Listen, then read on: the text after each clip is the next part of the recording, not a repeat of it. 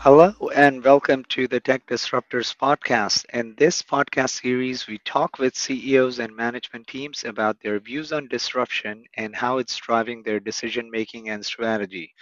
My name is Mandeep, and with me today is Kimberly Bloomston, SVP of Product at LiveRamp. Kimberly, welcome to the podcast. Thank you for having me. Excited to be here. Great. And I also want to mention I'm joined by my colleague, uh, Geetha Ranganathan, who leads the media and ad tech space for us here at Bloomberg Intelligence. So both of us will be co hosting the episode. Um, Kimberly, uh, just wanted to, uh, you know, get started talking about the ad environment, given we are recording this in October 2023, and uh, would love to hear from you, uh, you know, what you're seeing out there in terms of ad spending, and uh, I think that will be a good way to start. Yeah, it's a great question, and it's certainly top of mind, I think, with our customers and certainly within the LiveRamp building. Um, ad spend itself um, is getting some pressure, as we all know, um, as it relates to the economic uh, environment.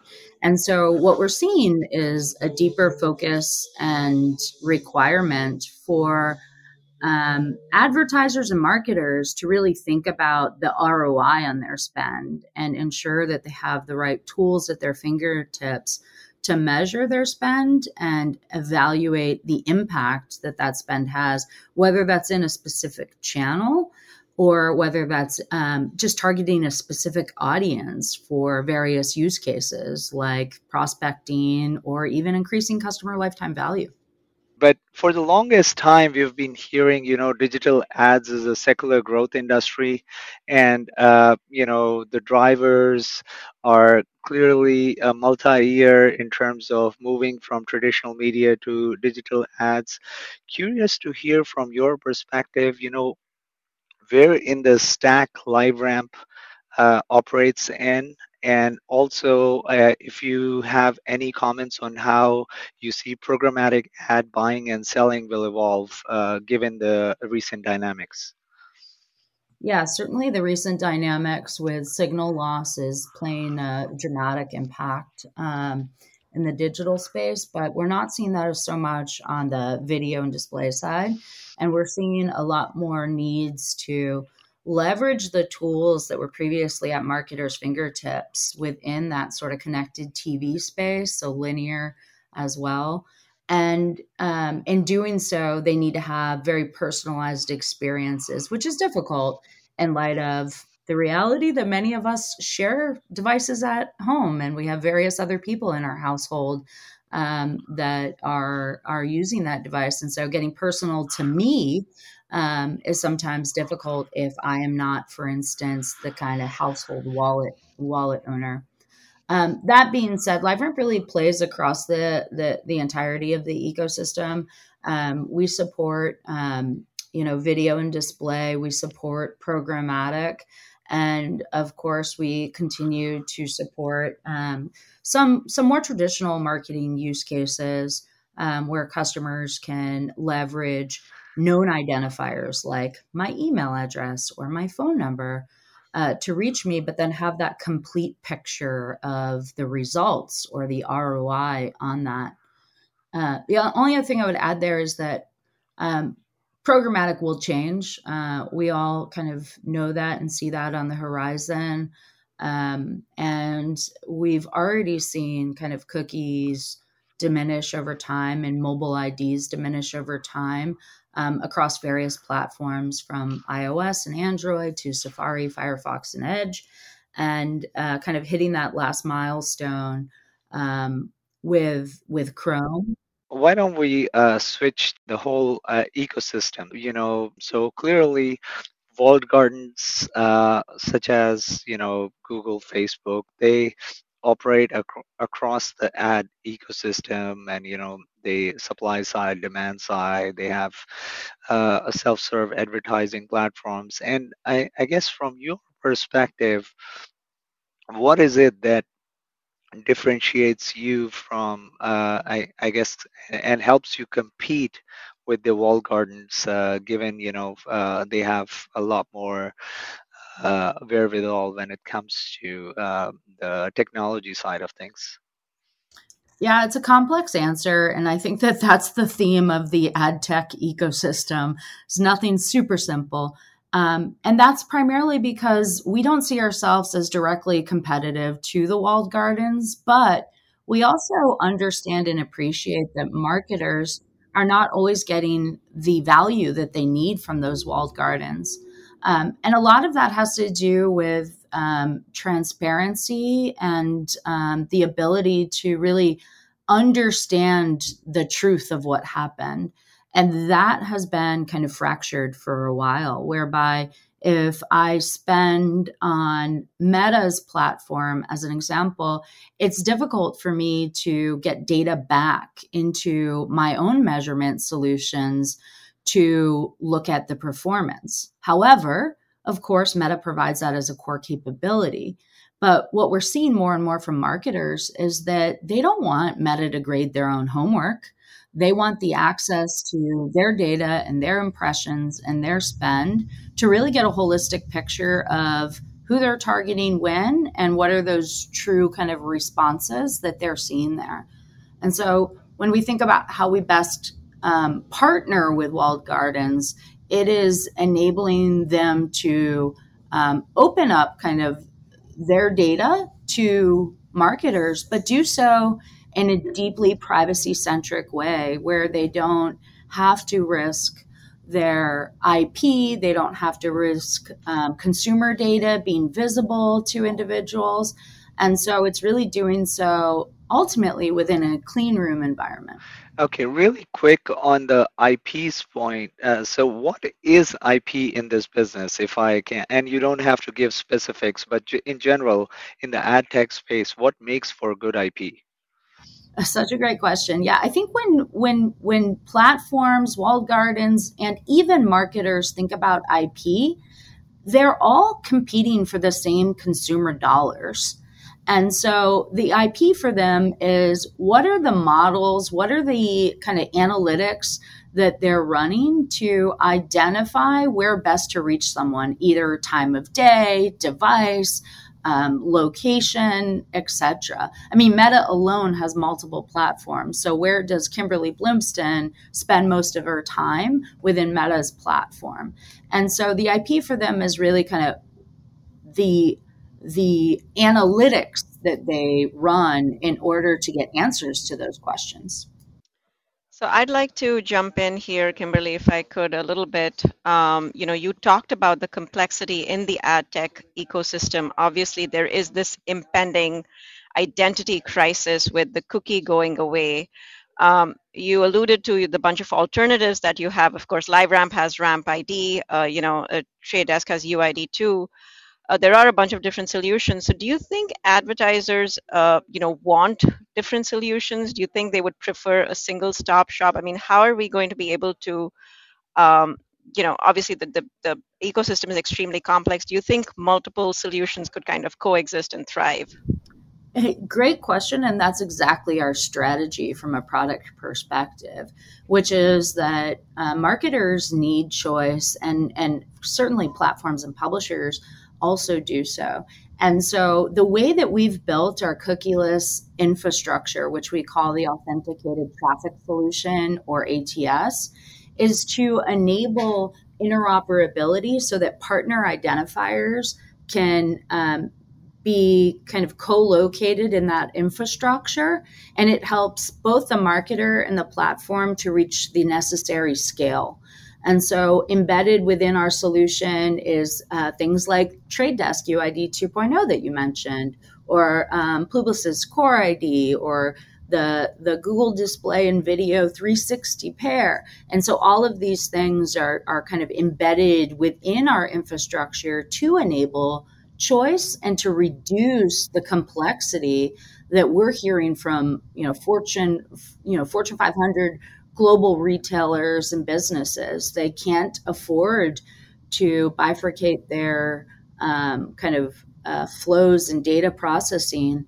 And it's too complex for them, particularly with the fact that the cookie announcement has come a couple times before and they're not 100% sure when it will actually happen.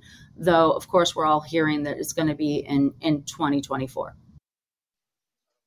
got it that's that's a great answer um, you know so um, uh, if i could just ask a little bit i mean you mentioned this a little bit at the outset about clean rooms. I mean if you could tell us exactly how clean rooms work you're obviously making a huge difference by providing these clean rooms uh, especially to retailers to kind of monetize their data uh, you know providing them privacy controls allowing them to maintain complete autonomy. If you could just get into a little bit more detail in terms of how clean rooms work and how is it different from a, you know a typical data management platform yeah, great question. Because um, when you're at an event such as Cannes or Adweek, you're going to hear clean room being dropped, you know, ten times by ten different companies, and it's and it's quite confusing.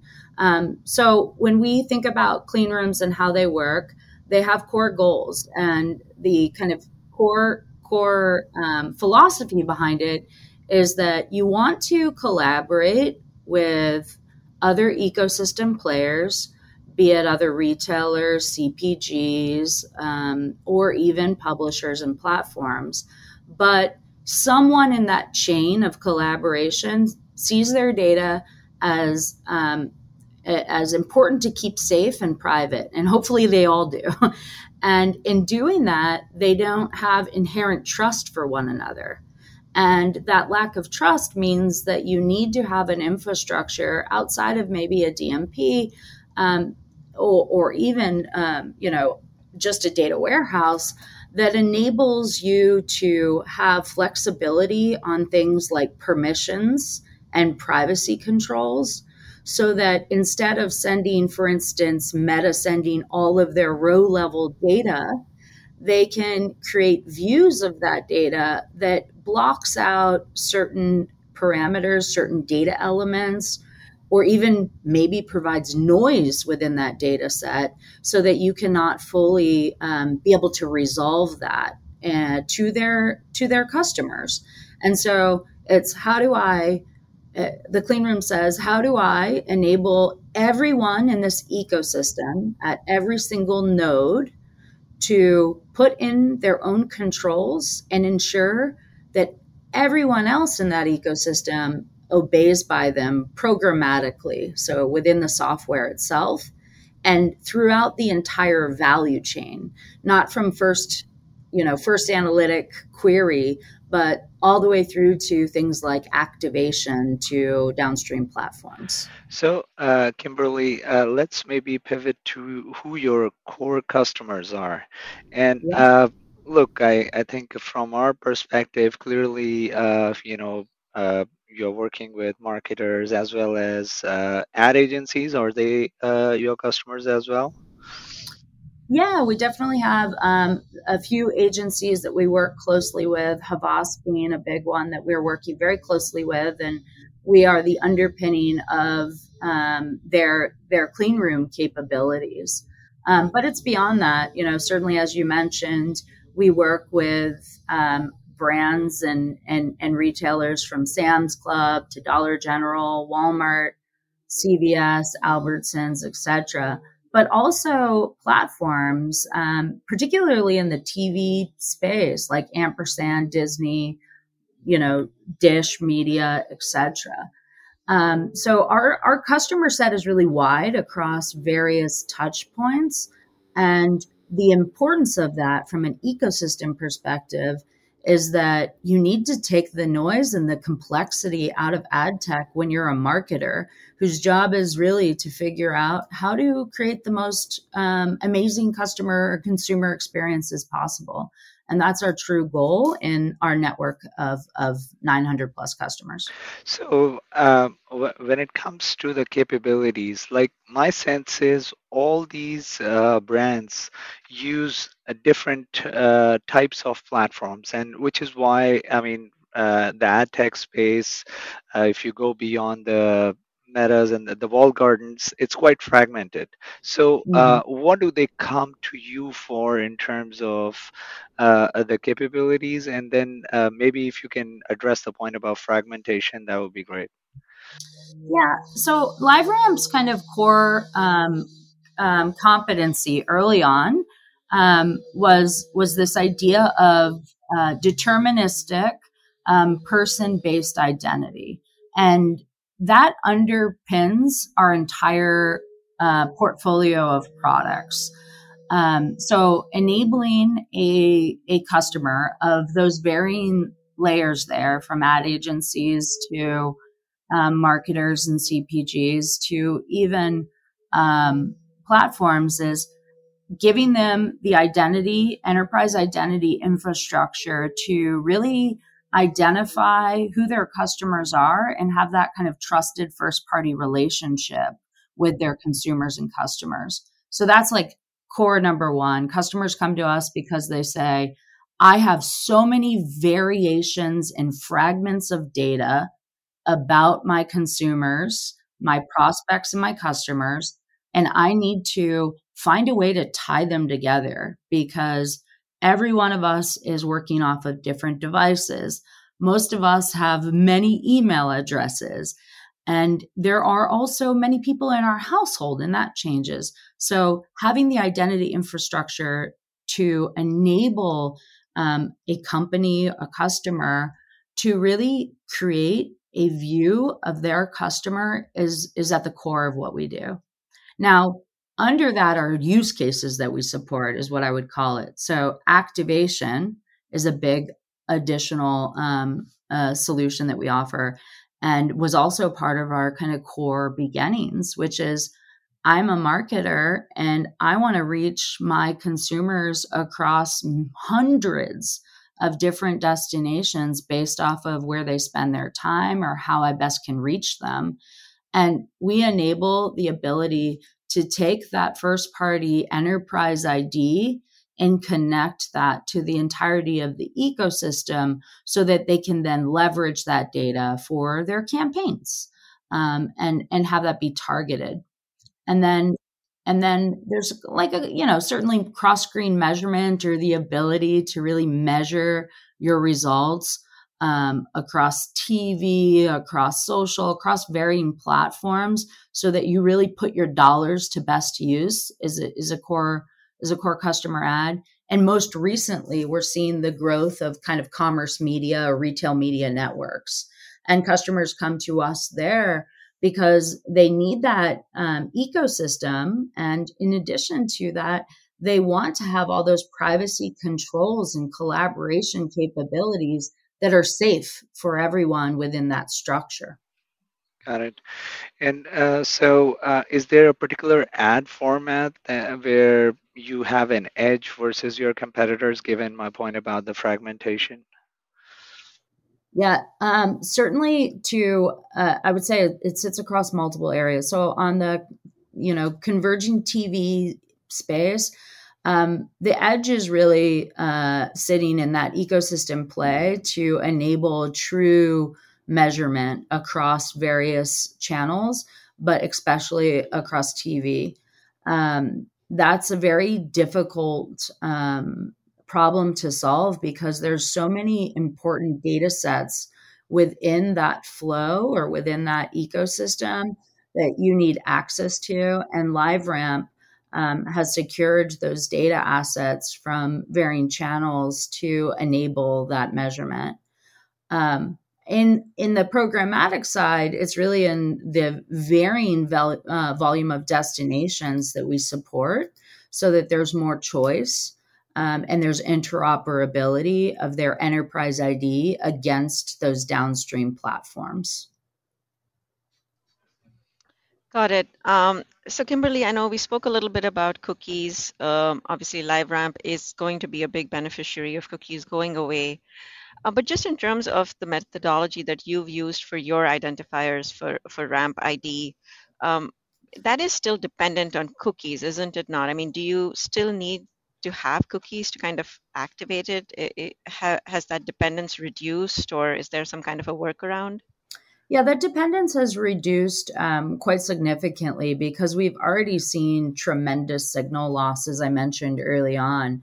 I mean, with uh, you know mobile identifiers and all the other um, you know core core you know Internet Explorer solutions like Safari and mm-hmm. Firefox and Edge not already having cookies, we have been able to reach scale um, across publishers, and then we've seen wide usage across the brand space.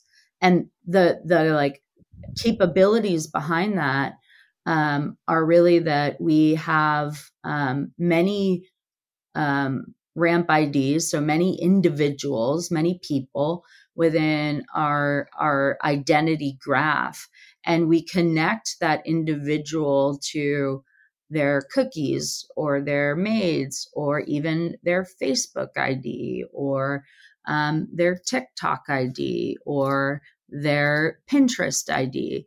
And so we have the ability to, to make those unique connection points in a way that still enables the end marketer to get scale and then ATS as a kind of this core identity infrastructure that is leveraged by these publishers um, is incredibly important because it's enabling kind of this customer centric value exchange where they'll share their data, but they get in back from that valuable experiences. So like each of us already log into the New York Times or various publishers across the web. It's very difficult to even surf, you know, the web and look at products that you want to buy without it being behind, uh, you know, an email, an email get. And so we're already seeing a lot of the internet um, being authenticated, and we believe that that will grow s- significantly um, as Google PAIR is launched and the and the cookies are deprecated. Got it. Okay, so uh, maybe uh, if I can pivot to Gen AI because these days we don't record a podcast episode without a Gen AI question, so that is my favorite.